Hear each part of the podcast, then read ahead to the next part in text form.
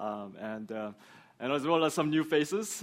um, and uh, so, uh, wonderful to um, have this opportunity. Um, and uh, thank um, Pastor Luke for extending the invitation for me to be here.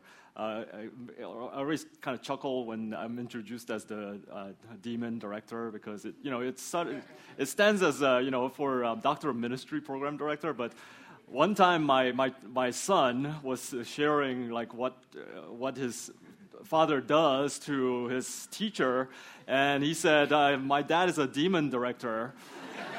and uh, so she was like, Oh, yeah, um, uh, yeah.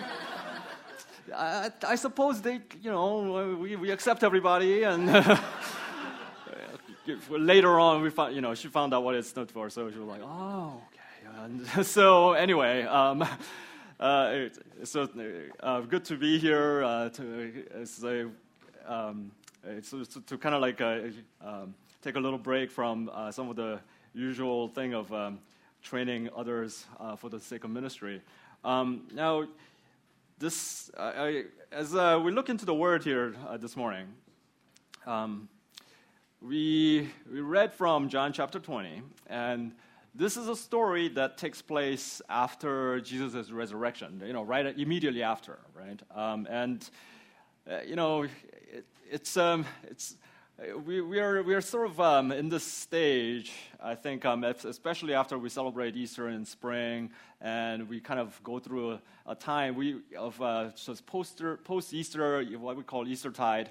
Um, and you know, it's, it kind of is a reflection also about our life as Christians. Um, what does it mean for us? Now, you know, we believe that Jesus has, has died and then he was raised, and you know, we believe all of that and we uh, affirm that and we say our creeds. Um, and this is, and many times, you know, Presbyterians, uh, we are really good at just kind of knowing things in our heads.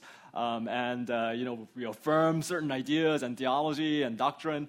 But then I think um, it, we also need to think about what does that mean for us, right? Well, now what? Jesus has been raised. Now what? You know, we hold all these truths to be true. Now what?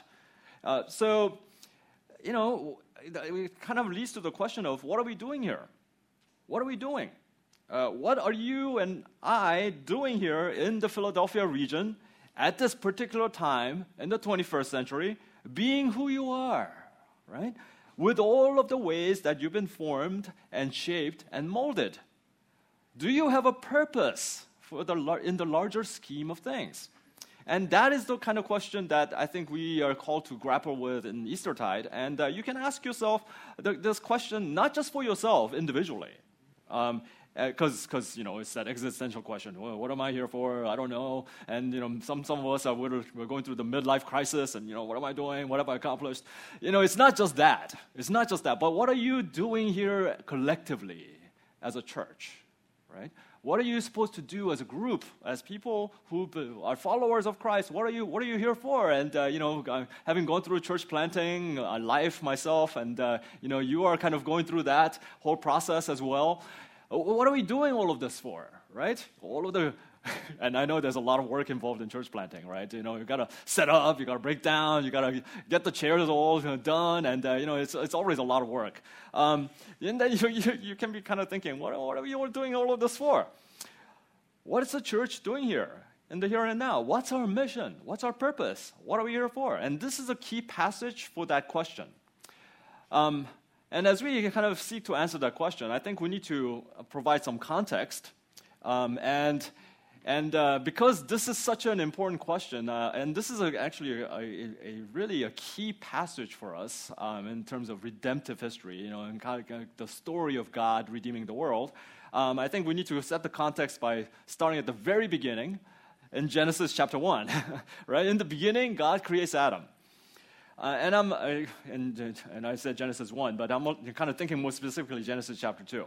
Uh, and the text says that God sculpted Adam out of clay. Right? Remember that story? Right? God shapes Adam out of clay. And the story, or this story, when, I, when it's told, it always reminds me of Michelangelo, you know, the sculptor. And I, I heard that it was said that um, he would look at a block of, of rock and then he would look at it, and then he would see a form of human being inside of it. And he would, uh, as he sculpts away, as he chisels away, he's trying to bring, you know, bring that form out and free it from all of the other things that's, uh, uh, that, that's around it. And so he would get this block of rock, and um, by the end of his work, uh, the, the, the block of rock had turned into a beautiful likeness of a human being. Um, and uh, you know, you find them in museums and uh, you know all around the world, and uh, you know they're revered and uh, and uh, and and photographed, and you know, uh, and they're just held up as this great example of art, um, and it's beautiful. but in the end, if you think about it, if you think about it, a rock is a rock right? This block of rock is a rock. It's not, and a lump of clay is still just a lump of clay. No matter how beautiful it looks or how human like it is, it needs life to become a human being. And only God can give that life. And God breathes into the clay, the story says, and Adam becomes a human, living human being. Um, and I kind of think about this as the first kiss of life. You know, any of you who kind of did the uh, mouth to mouth resuscitation, because that's kind of you know we, we kind of think about it as like this really kind of spiritual kind of a thing, but it look it's very kind of physical um, in the way that it's portrayed. Um, it's a mouth to mouth, and uh, and it's not resuscitation because he's not God is not bringing Adam back to life, um, but he's giving Adam life for the very first time. So what, what do you call this? Uh, you know, mouth-to-mouth suscitation. I don't know. Uh, and um, and so so the, and it, and what happens in the story is what, what we have is this is the beginning of the world. It's the dawn of creation, right? Um, and it's the beginning of everything. It's the beginning of our life with God. And it's the dawn of every, all, all things that are living. And that's the context. Now, notice this. After God makes Adam and Eve, um, it says that he blessed them and he gave them a mission. Um, and this is from Genesis 1:28, and uh, this is what the theologians call the cultural mandate. It's like you know what, what what's all of our life and about? You know all of the days that we spend uh, life, our life doing. What's it about? And uh, and God says to Adam and Eve, "Be fruitful and increase in number, fill the earth and subdue it, rule over the fish in the sea and the birds in the sky and over every living creature that moves on the ground. He, and you know, and uh, so so it seems to be like this universal kind of a thing. You know, of course, this is for all of man, humankind as uh, that's subsequent. But but for Adam and Eve, what he does is he puts them in a specific place.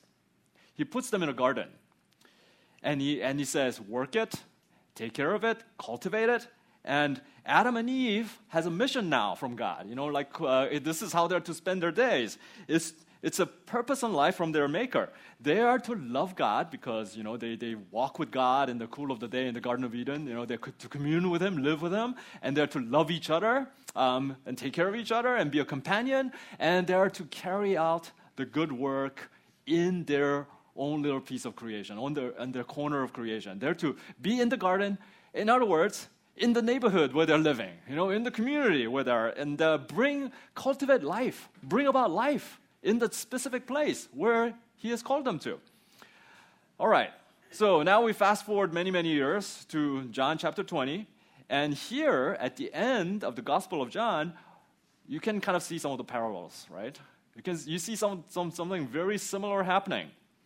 Right after resurrection, Jesus comes and he meets with his disciples and he breathes on them.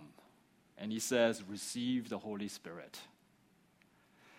And I want you to focus on this story and see what this story has to teach us about our life and what we've been put here on earth for, you know, in this particular time, in this particular place. Now that we know that Jesus rose from the grave, and, uh, you know, he says to his followers, As the Father sent me, so I send you then that is going to be key for us, right? Um, if you are a follower of Jesus, if you put your faith in Jesus and you believe all of the things that you, you know, say that you believe in your creeds, uh, that He won eternal life for, for us by His death and resurrection, then you are somebody who's been sent by Jesus into this world. You've been sent just like every other believer throughout the ages from the time that Jesus breathed his spirit into his disciples. You, you, this, is, this is what you are about. That sending is your mission. That sending is your mission. That's what you, as a church, are doing in the here and, and now. Okay. Now, uh, the first point that I do want to make in this uh, sermon is um, um, because as, as he's sending his disciples, he first of all he wants to deal with their fears, right? So the first, that's the first point that I want to make. It's the risen Jesus and our fears. Look at how the story opens up. The disciples heard from Mary, uh, who went to visit the tomb on Sunday morning, and then she comes back and she reports this, this incredible news that she had met the risen Jesus by the empty tomb. And they remember that Jesus had said all of these things, and this was how it was going to be, and this was how it's going to happen. Yet, when Jesus comes to visit them, they know all of these things, they remember all of these things, they hear, heard the news. But when Jesus comes to them, what are they doing? They're hiding. They're hiding um, behind the locked door. Why are they hiding? Because they're afraid. They're afraid. Until they encounter the risen Jesus face to face and they receive the Holy Spirit, there are people who are ruled by fear. Now, I can't really blame the disciples for being afraid. Uh, you know, there was a time when I used to read these stories and they're like, ah, man, you know, these cowards. Actually, they got a lot to be afraid of. There's a lot of things that they, that they should be afraid of, you know, because their life had just fallen apart, right? Uh, they, they, they, Jesus dies a gruesome death, tortured and shamed at, and on the cross. And uh, they, their faith had just, their world had just collapsed. You know, the, the world, the, the faith that they had put into, into this one man, and, uh, you know, it's all shot to shreds, and they're, they're traumatized, they're confused, they're on the run. Of course they're afraid. Of course they're hiding. They don't know what else to do um, they are going to, so as, as far as they were concerned, they were going to just stay put behind that locked door. And then until the, the, the, storm blows over, and then maybe we'll kind of, you know, peek out and maybe see what, what we're going to do after that. But they were going to hide because this, they were afraid. And I think that is a picture of us so oftentimes as we go through life. We have a lot of fears. If I'm, if I'm going to be honest, and I, I sit still for a little bit and I can kind of think, reflect on what's going through my mind. What's going through my mind? What is the static that's going on in my mind? A lot of it's anxieties, a lot of it's worries, you know, it's kind of this drone that kind of keeps going round and round and round. And, uh, you know, it's like the background noise of all of our lives. It's the worries and the fears and the anxieties. You know, what happens if this and what happens if that? Oh, I got to do, you know, that stress and uh, that relationship, that person, and, you know, like my job, my education. You know, all of that stuff is just always going around the back of our minds. We are fearful people. Let's be honest. Um, and uh, we get anxious, we get insecure, we get stressed out, we get jumpy about so many things in life. You know, when we I tell you what, I mean, it's, it's, it's so strange, you know. We, we get fearful when things change. Oh man, it's, uh, it's, it's changing, things are changing. We get fearful when things don't change. Oh, you know, why aren't things changing for the, you know, the way that we want it? Uh, and uh, we're afraid when, about what people can do to us or what people can say about us. Or what are, oh man, if I do this, then what are people going to say to me? And, and uh, uh, we, we're afraid of uh, what people can't do for us and how they're going to let us down. We're afraid of so many things. So sometimes we fly off the handle, don't we? Some, sometimes it kind of just explodes, and uh, we just do some stupid stuff, make some rash decisions, and um, we get paralyzed when we should be doing something. you know, and uh, we put our heads in the sand and uh, we, we just kind of like just try to ignore it. Um, we, we treat other people without love and concern sometimes, um, you know, because we are just simply thinking about our own survival. We're just fearful about how I'm going to make it, so well, you know, I can't really think about you, and so so we just uh, kind of do these things. We, um, we, we make life decisions based upon our fears. Um, because we are afraid of what might happen or what might not happen. Fear is such a big theme in our lives. In fact, I see that the way that we do church is often marked by fear. Um, fear churches, of, uh, uh, and uh, I've seen a lot of churches where we huddle, you know, inside a church. And it's, it gives us safety, it gives us comfort. At least I can control this you know, and uh, so we kind of kind of come and uh, we find, you know, uh, try to find refuge from our fears. You know, we kind of try to get hidden away uh, from the big bad world, um, and just like the disciples before Jesus came to them, we, we and we like. And I see this kind of happening, and uh, you know, with churches when um, we like our church with the style of music, you know, with the style of preaching, with the kind of doctrinal flavors, uh, the kind of cultural kind of flavors that with programs, with ministries that will minister to us, and membership that fits into our preferred demographic. And I've seen churches that are willing to leave, willing to fight, if if that gets messed up, you know, if, uh, if the way that we prefer uh, changes for the sake of welcoming perhaps outsiders, um, or the kinds of people that make us uncomfortable to start to become a part of church, and we're willing to fight about this. We're willing to leave for the sake of this. But have you ever noticed that how in the Bible, whenever God comes to visit his people, do you know what his first words usually are? He says, usually what he says to them is, do not be afraid. Do not be afraid. What's he saying? God's got this. You know, when, when changes, you know, things happen, when things, are, things seem to be like there's just no, completely chaos, what's he saying? Do not be afraid. God's got this. He's still in control, He's still on His throne. And that's what Jesus is saying to His disciples. His first words to them are Peace be with you. Peace be with you. You know, when we are afraid, I, I think Jesus knows that we are afraid. he knows what our insecurities are, He knows what we are fearful about. So he, he, he knows this, but he, Jesus comes to us, and uh, the first thing that he wants us to, to, to get is hey, don't, don't fret. Don't get agitated. Be calm. Be brave. Have faith. All is well. As a matter of fact, you know, you remember this is after, right after the resurrection. If you really understood that you're living after the resurrection, you will realize that it's more than well. It's more than well. It's all right. you see? Because Jesus has risen. So peace be with you. It's the word from God for us today as well. In another account of Jesus after the resurrection in Matthew, and this is the sort of the more famous commission, right? Uh, for, uh, words of Jesus after the resurrection. Jesus tells his disciples something very similar.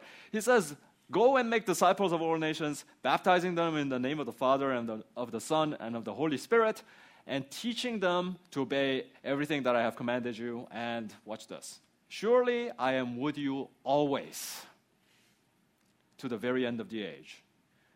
What is Jesus' answer to our fear? I am with you always, right? I am with you always, so don't be afraid. Um, now, I, I realize that, that there's a lot to be afraid of in this world. In Genesis chapter 3, and you know, God, God is aware that there's a lot of things that we, we are afraid of in this world because in Genesis chapter 3, something terrible happens that completely changed this world and our life to the core. Adam and Eve they, they disobey God, and we get separated from God, right? We, we are away from the garden. We get kicked out of the garden, out of God's presence. We, we are forsaken, we're cursed, we're all alone in this world. Every day we see something in the news. You know, when you get those alerts, you know, in your phones, and uh, you know, you, can turn, you, turn, you look at it, and it's it's a bombardment of reminders. This world is not the way it should be. You know, this world is an unsafe place. This world is, uh, is it's, uh, there's just so many things that's wrong in this world. And uh, it's, it's, you get something every day, that, the reminder that this world is terribly broken.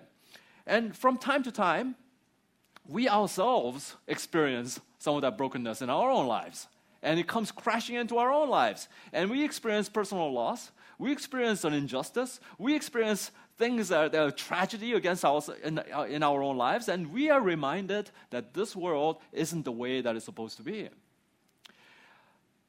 But um, here in uh, John chapter 20, the reason that Jesus says, you know, peace be with you, you know, he's, what he's saying is, he's reminding the disciples, I know that the world is terribly broken, and I have come to change all of that. I've come to change it. Uh, even though he was in God's arms forever, even though he had never done anything unrighteous or impure, Jesus himself was the one that was forsaken. He was cursed. He was left to die alone on that cross. And something marvelous happened. Jesus rose from the grave. And because of that, we get welcomed back into God's arms. The separation is over. Lost children are found and they're brought back home. That's what Jesus was saying after he rose from the grave. Saying, Peace be with you. I come to bring peace. Do you believe that? If you believe that, then there's a change. Something happened to the disciples. If you read through the book of Acts, it's all about all of the change that happened to these guys. After this, they don't hide behind closed doors anymore. They, they go all out, out into the streets and start sharing all over the world about the good news of what God has, has done in Christ. And they start leading people from all kinds of ethnicities and cultures and walks of life to faith in Christ. And um, it's not like they didn't pay for it either. It's not like, uh, you know, just kind of, yeah, everything will work out for you. You know, you're going to get red carpet thrown out for you all the time. It's not like that. They, they, it, it says that the first church got locked up, beaten up, ostracized, falsely accused, fed to the lions in the circus, set on fire uh, at the stake, ridiculed, threatened, put to death. So they, they paid for it. And, and, and this goes on today still. Um, we are living in an age today when the persecution of Christians around the world is perhaps at the highest that it's ever been. Um, and uh, you know, this kind of, I'm talking globally. It's just that you know, we who, U.S. Christians here, we, we got it pretty easy. uh, and um, and when U.S. Christians start saying that uh, we are being persecuted because we're losing our position of privilege in the culture, then Christians from other you know other parts of the world they kind of roll their eyes a little bit, you know, and uh, they go SMH, you know, right? Um, but but you know, it's it's because we, we we are fearful, we get anxious when we start to lose our you know, whatever, right? Positions of privilege. Um, again, it's we're people ruled by fear. But back to the first church, you see what's happened. The first disciples weren't afraid. I mean, you know, they're, they're, sure they had lots of reasons to be afraid, but they didn't, that didn't stop them. They weren't ruled by it anymore, you see. They knew that they were sent by Jesus into the world.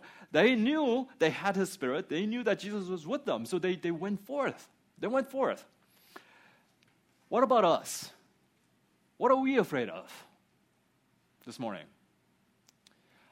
How is your fear ruling you and holding you back when Jesus is sending you, right? And we just kind of, uh, you know, I, am kind of gonna gonna stay here in, in, in, in my safe space. How is your fear holding you back? And I think um, the first thing is, I mean, we're just like the disciples in many ways, right? Until they meet Jesus face to face, there are people who are ruled by fear. And so, we need to meet Jesus. We need to meet Jesus. We need to spend time with him. Um, you know, even when we go through all of the church things, right? We come to, we're, part of uh, ministries and we're kind of uh, a part of the worship service and, and you know, we, we do all of these things but still you can fail to meet Jesus and spend time with him. And, and Jesus wants to meet with you. And uh, he, because he wants to fill you with courage, he wants to fill you with faith, and he wants to give, remind you of the good news. um, and we need to, to spend time with Jesus for that. We need to meet with Jesus, encounter him. And if you really meet with him, then you're going to change. Um, if it's a real encounter, then there's transformation. Um, it's inevitable. And we need to listen to Jesus when he tells you, do not be afraid. Peace be with you. I am with you always. It's all one and the same thing that he's trying to tell us. We need to listen to him. We need to hear him. And we need Jesus to allow Jesus to melt away our fears and give us courage. He wants to deal with our fears. Secondly, um, we, let's talk about this um, you know, uh, phenomenon of uh, the, the breath of God. Because, um, uh, and this is another reason that um, Jesus wants to give us, is to not be afraid. He says we have the Holy Spirit. the Holy Spirit. Um, when Jesus says, I am with you always, he's not talking about how people say, you know, in the movies, you know, like in Lion King, you know, I am with you always, Simba, you know, like in your, in your memory, right? And, and uh, this kind of sentimental kind of, kind of uh, being with you, right? Um, but what he's saying is it's much, much more than that. Um, he's saying, I will literally be with you. I literally be with you. Um, not just in your heart, not just in your memory, but I will be with you, walking with you, talking to you, empowering you, leading you, and guiding you step by step. He will go and open up doors that uh, you are, we are meant to walk through. He will go and uh, bring people, um, you know, relationships, encounters that he's, uh, he's set in place. He says, I am going to lead you step by step.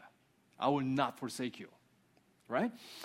Um, and how does he do this? He says, I am going to do this by living within us through the indwelling presence of the Holy Spirit. And that's what's going on here. When Jesus breathes into his disciples, just, and it, it should bring back the memories of the Genesis accounts. Just like at the beginning of the world, when God breathed life into Adam and he became a living being, Jesus is now breathing his disciple, into his disciples a new kind of life, a brand new kind of life. And this, it was the very Spirit of God.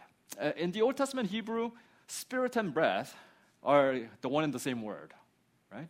Um, and uh, so, so when when Jesus is breathing into them, he's, he's bringing into the, uh, breathing the Spirit of God into them to give the power of God and the presence of God. When you are in Jesus, you are never alone because God is with you and you will never need to be afraid. But not only that, Jesus is giving them his resurrection life. You know, it's a brand new kind of life, right? Here at the dawn of new creation, Jesus is giving them the Holy Spirit, and it's a whole new kind of life for a whole new creation. Jesus gives them the same power that raised him from the dead. You see? That's what he's claiming. That the, the same power that raised him from the grave, he's giving it to his followers. And he needed to do this so that these people who used to be dead would now become alive for the future kingdom. New life for the new creation. I personally know people who have experienced what you would call resurrection. You know, there's the final resurrection, but even, even here and now, there's res- little resurrections that can happen, that we can experience, that we can be a part of. We, I know people who uh, have uh, lived for years, you know, uh, being addicted to crack, and uh, wasted away all of, they lost everything um, their health, their, their money, their, their relationships, their families. And uh, for years and years, it was like they were uh, the walking dead. But then God comes into their life and breathes the Holy Spirit into their life, and they're resurrected. And they start to experience resurrection in all of their dimensions of their life. You know, they, they get many of the things that they lost back. And, um, and you know, now they're living brand new life. And this is foretaste of the new creation that is coming, you see? And this is, we are able to experience this right here, right now. You know, it's not just for later, but we experience it right now. Some of us, we're ruled by anger, and uh, we don't know what to do with it. You are able to experience resurrection. Some of us, we have self righteousness and pride and arrogance. God says, I can give you, I can bring you out. I can bring you out of that. And He can give us transformation. And uh, we can be witnesses of people who are going through, undergoing resurrection transformation. And we can be on the court courtside seat to see that happen. Sometimes it takes years, sometimes it's dramatic. Uh, everybody's story is a little bit different, but each one story says God is able to resurrect us. He's able to raise us from the dead into new life. He can get you out of the grave. He has done it with countless people, and He's going to continue to do it because He is not the God of the dead, but He's a God of resurrection. And He wants to do this with you and me for the sake of us joining in His life and in His mission. In Ezekiel chapter 37, there's a, a, a, a prophet Ezekiel. He sees a vision of a valley that is filled with dry bones. And it says he took a closer look and, you know, just to kind of drive that uh, point further home, he says that the bones were exceedingly dry, right? They'd been dead for a long time, very long time. So it was very unlikely that they would ever come back to life.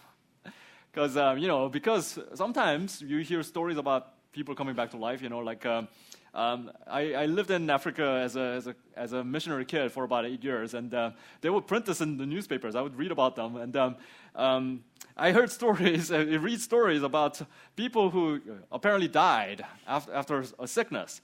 And then so the family would come together, they would mourn, and they would go through the rites, and then they would put, uh, carry them out to the, to the graveyard. But some of them, they wake up and, as they were carrying them out and then scare the living daylights out of the, the funeral, the funeral uh, goers. Um, but so, so some people do come back to life. You know, there's a chance. There's a chance. You know, like it's Princess Bride, right? Uh, there's a chance. it's not all the way dead. Uh, but not with these bones. You see, it's just gone. no, no, it's all gone. It's all completely gone. The time for waking up is long gone by. Hope, hope is gone. But God tells Ezekiel to prophesy to these bones. And the bones come back together. They get clothed with muscle and with ligaments and with skin. And then God tells Ezekiel, prophesy a second time. And the breath of God, it says, the breath of God, the Spirit of God enters into them and they come back to life. And so, what used to be a whole bunch of big pile of bones, they get raised to new life and they're, they're a mighty throng. That is the picture of the church, you see? That's the picture of the church. When we are raised from death into life in Jesus, resurrection power lives within us because the Spirit of God has come to dwell within us. The same power that raised Jesus from the grave is working in you, is raising you to new life. So don't be afraid, Jesus says. Instead, be filled if, if, um, if something is new, if it's new creation, you know, with all kinds of possibilities, how would you feel? Would you feel afraid? I think that's the natural reaction for us. But what is Jesus is saying is, don't be afraid, be filled with wonder. Look at the possibilities. Look at the new horizon, new opportunities that opens up. You see the, the, the, the, the, the places that you will go, don't you see? Don't you see? Be filled with wonder at this. Churches and followers of Jesus go through times when they lose their way. Um, and the, the, the, the, the reason that they lose their way is because they kind of lose sight of this new reality. And they start to focus on what they can see and you know what expedient right? we oftentimes make decisions on, you know, what's practical. um, and so we start to have lowered expectations. And they start to go inward. Um, and they feel that the most natural thing to do is to just look after their own, protect themselves, just look out for their own interests, uh, kind of live life like the walking dead. But Jesus is faithful there comes a time when he, the risen Jesus wants to meet with them and he wants to breathe his spirit into them. And he wants to give them new life.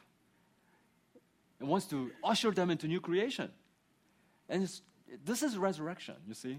When this happens, we regain what we lost. You know, that, that what it means to have purpose and mission in this world for the sake of the kingdom of God. We go from the old dying world, this world that is passing away, and, and we're translated into new creation.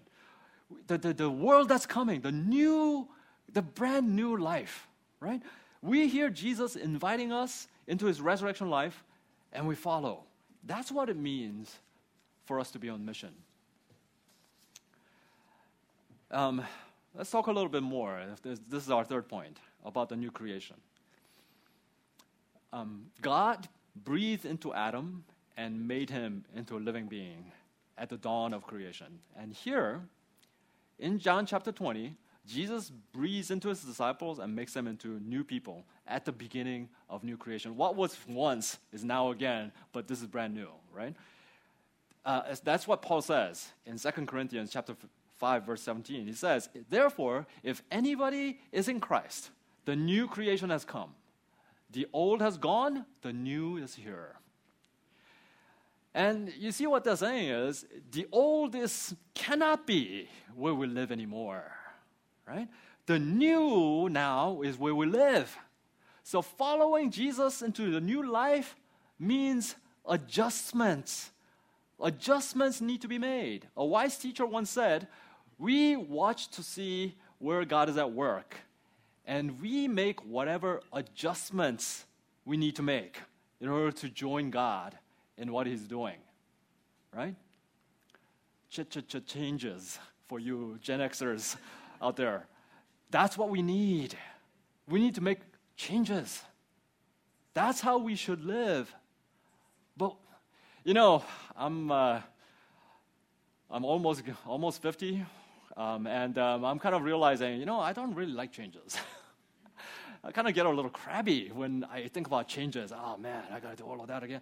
And, uh, and uh, we, we, I think um, I'm realizing that you know, I think I used to like, I used to think of myself as, oh yeah, I'm great with changes, but actually I'm realizing that I'm not. Um, and uh, we don't like changes. I, I, think that's for, for a lot of us.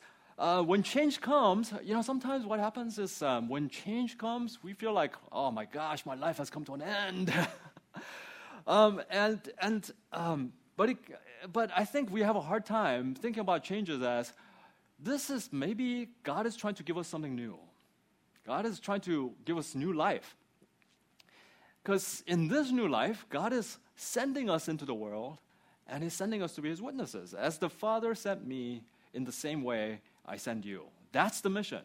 It's the same mission that brought God's Son into this world in order to participate in all of our sorrows and all of our miseries to give us life for us. This is a mission of love that God has embarked on and that He's part- calling us to participate in it.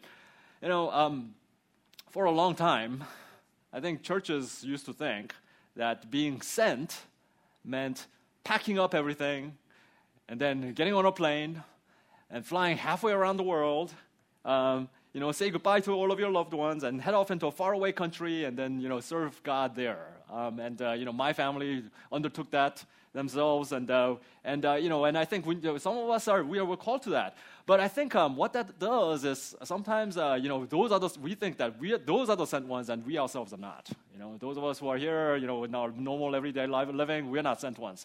Um, but I think what we are finding is that you also are sent, right? You also are sent right now to your own family, to your own homes, to your own jobs, to your own schools, to your own city. You're missionaries, right? The church is, is on mission. You know, it, it doesn't matter, you know, if you're a, a tiny church that's trying to plant, uh, or, you know, like you, you, you're here where everybody seems to be okay. You're sent. You've been sent. You've been sent by God to your own family members, to your own neighbors, to your own friends, to your coworkers. You've been placed here on earth to go through, not just to go through the motions of making a living and consuming products and thinking about how best to make yourself happy. Oh, and uh, you know, oh yeah, okay, maybe break off a little something for the missionaries. You know, that's that's not it. You are the church, and that means you are sent. You've been sent by Jesus as He has been sent. See, a church is a community of spirit filled people sent by Jesus into this world to be on God's mission of love, sent in the same way that Jesus was sent by the Father to live and to serve as Jesus did. A theologian once said it this way um, The church exists by mission, as fire exists by burning. Once the burning stops, the fire goes out so it is with you. So it's not only special people who've been sent to do special ops, you know, to go do, who are doing mission. Ordinary, you know, what we call ordinary Christians, ordinary churches, struggling with ordinary life stuff, you know, trying to raise their kids and, you know, and, uh, and go through life in this way. Jesus calls every last one of them to participate in the mission of God. You are called to participate because each one has been sent into the nooks and the crannies of their neighborhoods or their relational networks to be an image of God, an image of Jesus Christ there. That's who you are. So I'm going to observe two, two things really quickly about the church being sent in the same way Jesus was sent and, uh, and then we're going to close. One of them, one of the sending is, uh, uh, the ways of describing our sending is to be incarnational. Incarnational. Um, John chapter 1, verse 14, described Jesus being sent into the world in this way. And this is from Eugene Peterson's translation, The Message. The Word became flesh and blood and moved into our neighborhood. Moved into our neighborhood. We call this the incarnation. The way that Jesus was sent into the world was to live with us and to share in our lives, to experience everything we go through the highs, the lows, the joys, the sorrows. He didn't come simply to deliver a message. You know, oh, you got the words? Okay.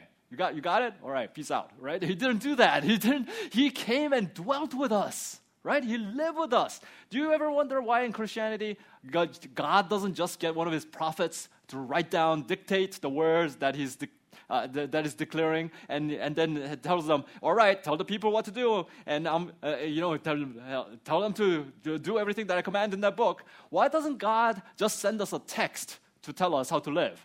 Right? Or tweet a message, you know, the four spiritual laws about salvation. Why doesn't He just do that? Why, why doesn't God just produce a weekly podcast that we can download and listen at our, our convenience? Why does He have to come in person, in flesh and blood? Why does God send His Son into the world to live a life as one of us losers? Why isn't the Bi- just the Bible enough? This should tell us something about God. We don't come to know God simply through ideas or words, right? We come to know God through a personal love relationship, through flesh and blood human beings we become believers and children of God not just by studying books and agreeing with ideas or trying to follow moral principles, but we come to know God through a love relationship with Jesus, who didn't just tell us how we should love Him and love each other, but actually loved us first. He showed us, and this is, you know, and came near to us and laid down His life for us so that we would be saved. And that's how we know how, how God loves us, and that's, that's how people are going to know about it as well, is through your love to them, towards them, through your love for them right? Through you laying your life down, through your little acts of sacrifice. This is how God, people come to know God. And this was God's mission. Instead of staying out of this messy world, instead of saying, oh man, that place is too sinful, too broken, God moved in. He moved in. And that's how we come to know God. So when Jesus says, as the Father sent me, so I send you, he means imitate him in his incarnation. We're being told to be incarnational, right? We're being told to move into the neighborhood where people are. Become friends, become neighbors, live life in the community, and be a good presence there. Be the good news there to the people that you've been sent to. Then you will have permission to share the good news. Because, you know, you, you, got a lot of uh, t- people in today's, li- today's world, they don't care what you have to say. you know, yeah, I've heard it all before from Christians. But when you come to and come to be uh, come to be flesh and blood and live a life of love, then you have permission to share the good news. You know, and um, so this is the opposite. You know, from the way that we usually think about our life direction. You know, we, we I think oftentimes, and, I, and we, we are all caught up in this, you know, we want to move away from people, and uh, they're messy. You know, there's just a lot of chaos. There's suffering. Oh, okay, so we need some peace and quiet. So we move away from them so we can have a separate life off by ourselves. You know, uh, um, uh, uh, move away from the world into nice Christian gated community. And uh, if you but, but if, if you look around to see where Jesus is going, and then, you know, okay, where's Jesus in this? He's usually going the opposite direction. you know, he's moving in the direction of the messy world, away from nice church filled with nice Christians. And, uh, you know, sometimes he kind of looks back at us and says, hey, you want to come and join me? Uh, when a group of us, uh, we, we, we uh, started up an inner city church plant uh, called Germantown Hope in, uh, many, many years ago uh, we wanted to intentionally start up an incarnational church. That, that, and that meant for us moving into the neighborhood. Um, and uh, into the mostly poor neighborhood and becoming neighbors. Um, and, you know, as much as we could, instead of creating our own little exclusive community, uh, we tried to share in the sorrows and the joys of the neighborhood that we moved in. Uh, and uh, I, am the first one to admit it wasn't always perfect. We made a lot of mistakes. We didn't always succeed. Um, but what we tried to do is we tried to cross those boundaries and, and uh, make that connection. We did it because we saw that this was the mission of God's people. And this was the mission that Jesus, sent, uh, Jesus was sent on. What, what is the direction of your life? What's the direction of your church? Are you going the same way that Jesus is going? What trajectory are you on? Are we going the way of Jesus or are we going the way of the world without giving much thought to where He is leading, right? And we can think about that direction in another way. Um, it's incarnational. Secondly, it's outward, it's not inward. And what I mean by outward is Jesus doesn't, He didn't come just for the insiders. As a matter of fact, he came for the outsiders first and foremost, and that's where he lived, right? That's where he lived, where the outsiders lived. Think about this Jesus wasn't born in a palace, he was born in a cave where people kept their livestock. He, he didn't grow up as a prince, he grew up in the family of a poor carpenter. He didn't hang out with the religious leaders and the church celebrities who, who lead mega congregations have multi million dollar book deals. He, he hung out with drunks he hung out with prostitutes. He hung out with tax collectors. He hung out with illiterate fishermen. He was homeless at times. He didn't cozy up to the powerful. He didn't cozy up to the influential and the wealthy. In fact, um, when a rich young ruler comes to him and says he wants to follow him, he kind of he sends him away, right? That is, you know, and we think that's a strange way to go about changing the world. It's, Jesus has come to change the world, but not the way that we think about going about making changes. The way that he went about it was radically different. We think we need to get into a position of power and of influence if we are really going to make a change. You know, and, the, the, and that's, uh, oftentimes the, the way that the church operates too. Okay, we, once we get everything squared away, right? Once everything is, is, has, been, has been set in place, then we can do something. Jesus doesn't do that. he, he goes and he goes to and lives with the outsiders. Um, you know, if we're going to make a change in, for good in the world, Jesus goes the opposite way uh, towards people who are excluded, who, towards the margins of society. You know, I, I think about the lepers in the gospel stories. Um, lepers were people who were struck with a terrible skin disease. And whoever comes in close contact with them, they, they contracted themselves. Um, and so, because of that, they weren't fit for society. They weren't fit for you know, normal uh, people um, and around normal people, in other words. In fact, the book of Leviticus, if you look at that, there's laws in there that has strict rules for quarantining the lepers. It was the law to have them separated out and put into leper colonies away from the pure people. Whenever lepers had to pass by pure people, they needed to ring a bell and they need to yell out, impure, impure, so that people, you know, pure people would stay away from them. But when Jesus comes on the scene, he does something unheard of. When he sees lepers, he actually goes and touches them. Um, lepers, they would come to him and they would ask him for healing, but they would kind of yell at him from a distance, Jesus, please heal us. And, uh, and when Jesus tries to come to them, he says, no, no, no, please don't come near us because, you know, we're impure. And, uh, but Jesus would come to them and he would actually touch their leper skins and he would say, be healed. And that's how you would heal it. Um, and because, you know, he, he's, he's saying that it's not just your, your disease that needs healing, it's also your social isolation that needs to be healed. Um, so, so he comes uh, to them, and, and, you know, that would make Jesus impure, wouldn't it? Wrong. The lepers become pure when Jesus touches them he's, because he's so pure that the, what, what he has drives the impurities right out of them. And um, what that means is in Jesus, what used to be clean will get uncleaned. What used to be thrown out of community is now blessed. Welcome back among God's people. What used to be cursed, Jesus takes on the curse on himself so we can bless and love. You know, we were like the lepers cursed and doomed to live a life far away from the community of love and glory and eternal life. But God moves into our neighborhood in Jesus. He took away our cursedness, He took away our uncleanness, and made us His sons and His daughters, included us into His new world. What we have is stronger stuff than the impurity that exists in this world. Right?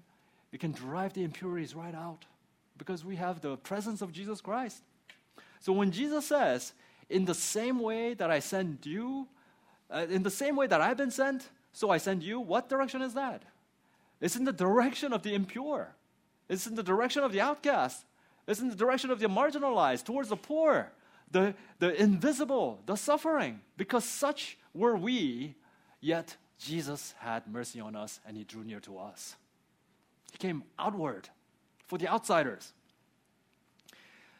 A church can live as though Jesus didn't come. You know, we can still be living by the purity laws and say, insiders, circle, outsiders, keep away. Um, we can still be living by like as though we're living in the book of Leviticus, not by the new work of Jesus who reversed that and welcomed sinners into his kingdom. Or it could be, you know, we are way, going in the way of the Pharisees who loved power, who loved money, and who loved status, and not in the way of Jesus, who came to seek and to save that which was lost.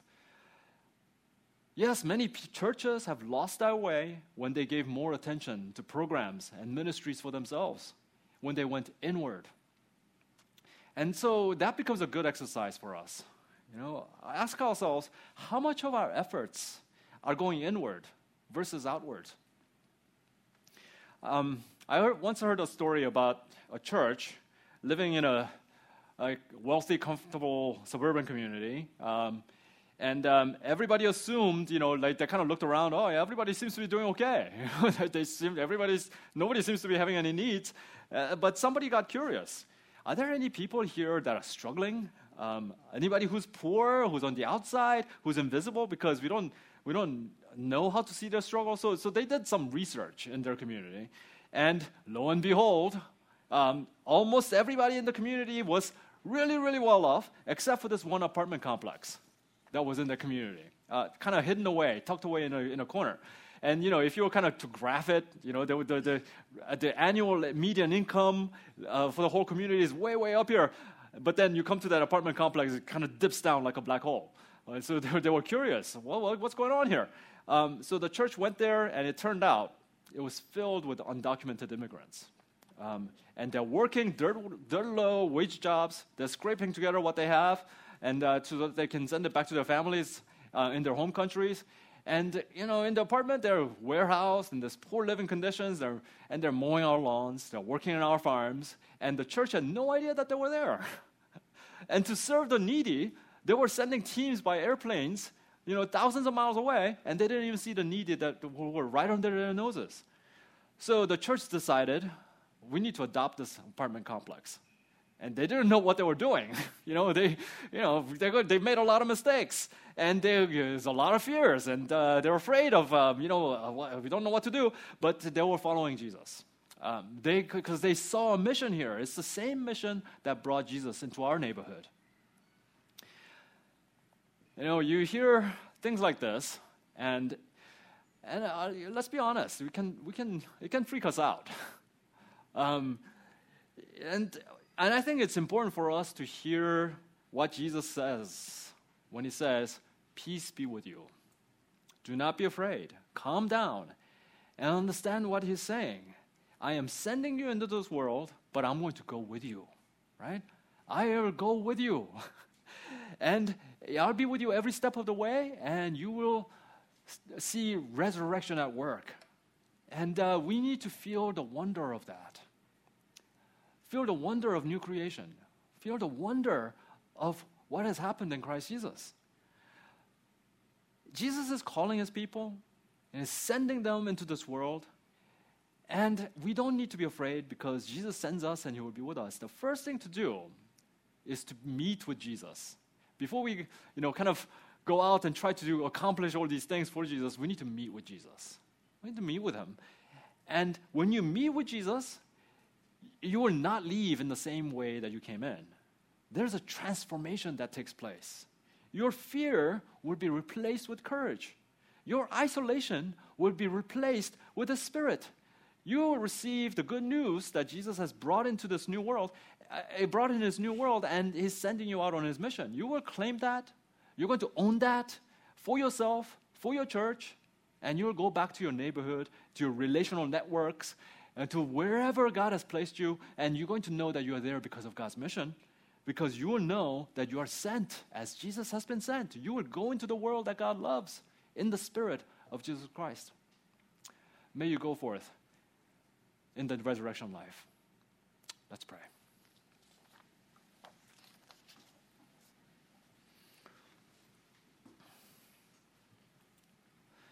Now, Lord Jesus, come and meet with us. We know you are here. We invite you. We invite you even to minister to us into our fearful, to our fearful hearts, to our stressed out lives, and uh, feel us feeling like we don't have what it takes. But Lord, you do. You have the spirit of resurrection and you want to impart that to us. That's the reason that you went to the cross. That's the reason that you rose up from the grave, is to give us your spirit. Help us, Lord, that as you breathe your spirit into us, let us breathe in and receive you. And we want to see new worlds opening up for the sake of living on mission with you. I pray that you will be with each one of us individually, that we would go forth in mission to our friends, to our neighbors, to our coworkers, to our families, and also us as a, as a church. Help us to hear you, help us to know you, be walking with you, be very intimate with you so that we'll be led by you step by step. Give us ears to hear, eyes to see. Thank you, Lord, for calling us to be sent as you have been sent. Thank you, Lord, for the promise that you will be with us always to the end of the age. Now give us courage, give us your faith. Help us to go forth. In Jesus' name.